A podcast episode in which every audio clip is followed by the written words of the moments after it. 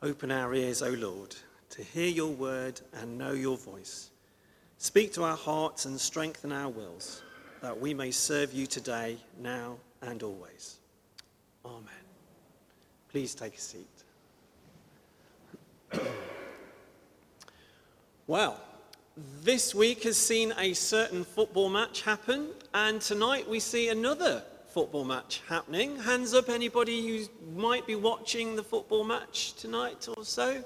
Yes, a number of you. And um, it's, it's going to be a, a big occasion. And I'm not a great football fan. I might well uh, look at a little bit of it as we go through it. But it's easy to get caught up in the emotion and what you see there on the T V. And perhaps it's too easy to forget all the work that goes on in the background in order to help people hone their skills, in order to uh, get the uh, set pieces correct, in order for the team to do as well as possible. And I find that interesting because um, we've been looking over Mark and ch chapters from uh, one to five over the last good number of uh, Sundays.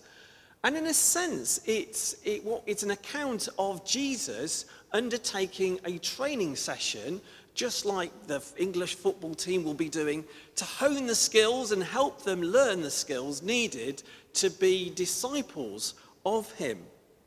It's like a Jesus training scheme where he encourages people to ask questions. He teaches people. He shows them core lessons of uh, how the kingdom of God is to be.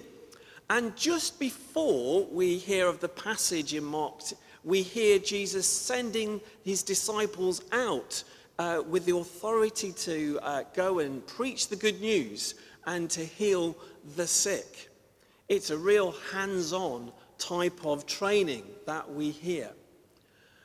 And it's all about being a disciple. And in that light, I'd like us to treat today's passage, gospel passage, of a horrible passage of John the Baptist dying, in the same light of what can we possibly learn about following Jesus from this. I want to uh, talk about three points. First of all, Jesus means, following Jesus means being faithful. Following Jesus means paying attention to truth, and following Jesus means letting your life speak. So first point, following Jesus means being faithful. So we hear about John. Just a reminder about John, he was the son of Zechariah. He was a priest and married to Elizabeth. He was born in the hill country of Judah, his birth being foretold by an angel. And he spent his early years in the wilderness uh, of Judea, from which he then emerged with an amazing ministry. He had a vocation to tell of the imminent arrival of the Messiah, of Jesus, and to tell everybody to get ready for the new kingdom coming. And as a result, he was there to urge people to repent. In order to help people with a sign, he baptized people. His baptism was of repentance, so that people can turn away from their sin and be ready for Jesus. And for me, if I don't know how you imagine John, but for me, I imagine him as a, a straightforward speaker. He calls a spade a spade. Uh, for some reason, I don't know why, I got him as an, a Yorkshireman in my head, that he will actually say, oh, that's what it's like. And um, because he's in the vocation, because he's in the business of telling people to get ready for Jesus and telling people to repent of their sins, it's no wonder that he gets into trouble with Herod, because he hears that Herod, he's married, uh, his brother's Uh, wife, uh, Herodias, and according to uh, the Jewish uh, laws, he's basically committing incest. So he's calling Herod out. Uh, it's part of his vocation. You're not doing something right. You, you yourself, Herod, need to get ready for the King of Kings, for the Messiah. And as a result of being faithful to his calling, he got into trouble. He got bound and put into prison. But yet, even in prison, we hear him being faithful to his calling. We hear him talking to Herod, continuing to remind him of the things of God. He got another consequence, though, and that was that he'd made an enemy of Herodias, um, and as a result of that, he got him killed. But it talks to me about faithfulness, and it challenges me about, are we prepared to be faithful? How faithful are we meant, uh, are we prepared to be? Certainly, I don't think it's a, a, an accident that Mark places this passage just after he sends out his disciples to go into the world. Um, they've experienced so many highs. They've experienced and seen so many amazing things. But perhaps it's been placed there to remind us that actually the way of discipleship can be hard. There can be suffering, which can lead ultimately to death.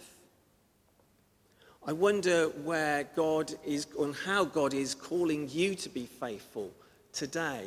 What circumstances are you uh, finding which perhaps are quite hard?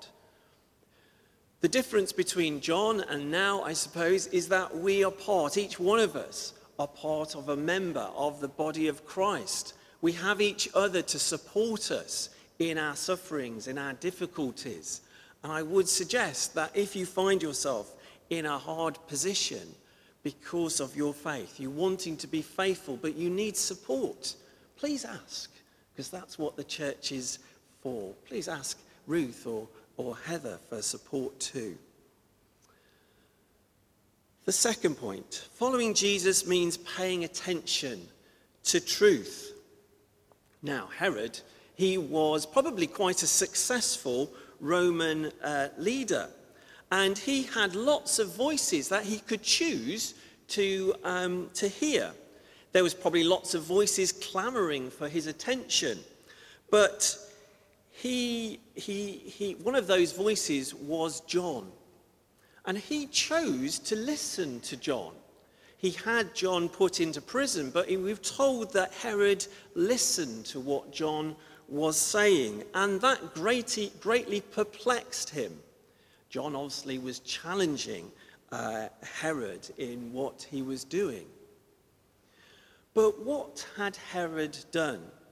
He'd got John, who was telling the word of God, who was meant to be free, and he confined John. He'd put them in, he'd put him in jail. He'd bound him, he'd confined him, he contained him. And that got me thinking, to think about how much perhaps we do the same, perhaps with God's word, to perhaps control God's word, domesticate God's word, put it in a place which seems quite safe and not allowing it to have the full effect. Because that's what Herod was doing. He was listening and almost hearing the word, but leaving it back in John's prison cell and walked away. I wonder whether we do that with God's word.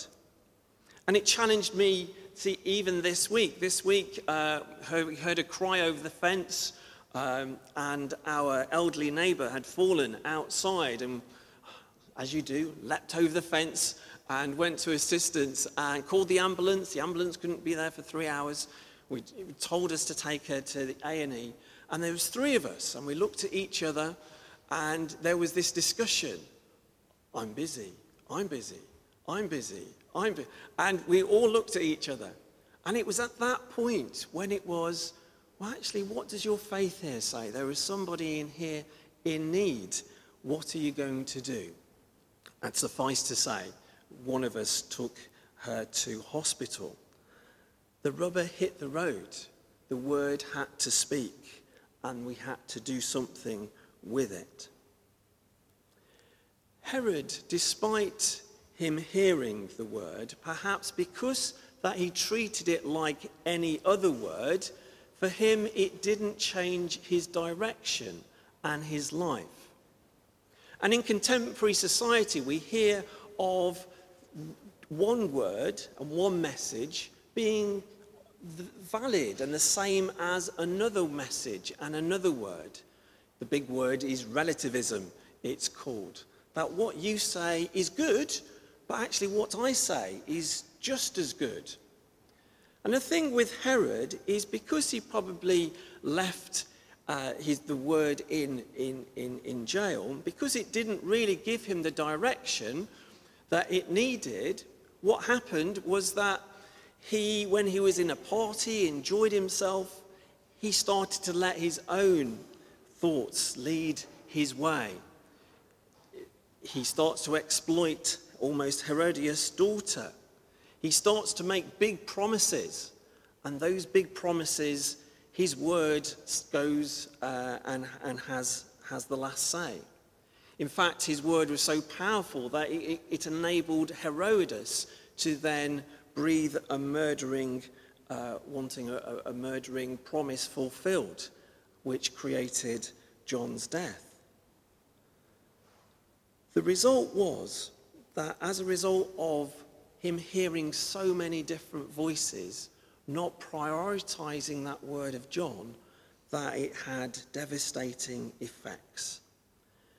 And for me, again, it, it just challenges me in terms of how much I'm prioritizing the word of God, the word that I hear from God in my life.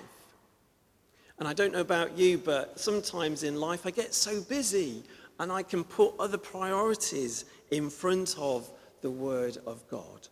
And sometimes I need to be still and actually make time and create time so that the word of God can actually filter in and make a difference. And as I reflect about the opportunities I have, we all have opportunities from, from day to day and week to week to perhaps spend time in God's word, whether that's individually or whether that is throughout the week when we have opportunities for morning prayer, we have opportunities for Wednesday wonderings, we have opportunities for Thursday communion and on Sundays, all opportunities to continually allow the word of God to come and seep into our hearts and minds in order to make a difference. So a challenge is, are we going to, and how are we going to allow that word of God to filter into our minds and hearts so it does make a difference? And the third point, following Jesus means letting your whole life speak. What's this about? Well, Herodias thought that she'd got rid of John by killing him. And uh, unfortunately, his life continued to speak after he had gone. Because when Jesus came on the scene, what was being said? That it was John come back to life again. John had a legacy. John had made such an impact that it was continued to impact people's worlds. John continued to point the way to Jesus, even though he was dead. And when you look at what we have in terms of the similarities between John's death and Jesus' death, there's lots and lots of similarities there. Even the fact that John ultimately was put into a tomb. Who else was put into a tomb? Jesus. The differences are, John, he stayed in a tomb. But our Jesus, he rose again from the dead, and he proved himself to be the living word. There's a difference. John was saying, you need to look at this person because he is the resurrection and the life. So, question is, what do we want to be known for in our lives?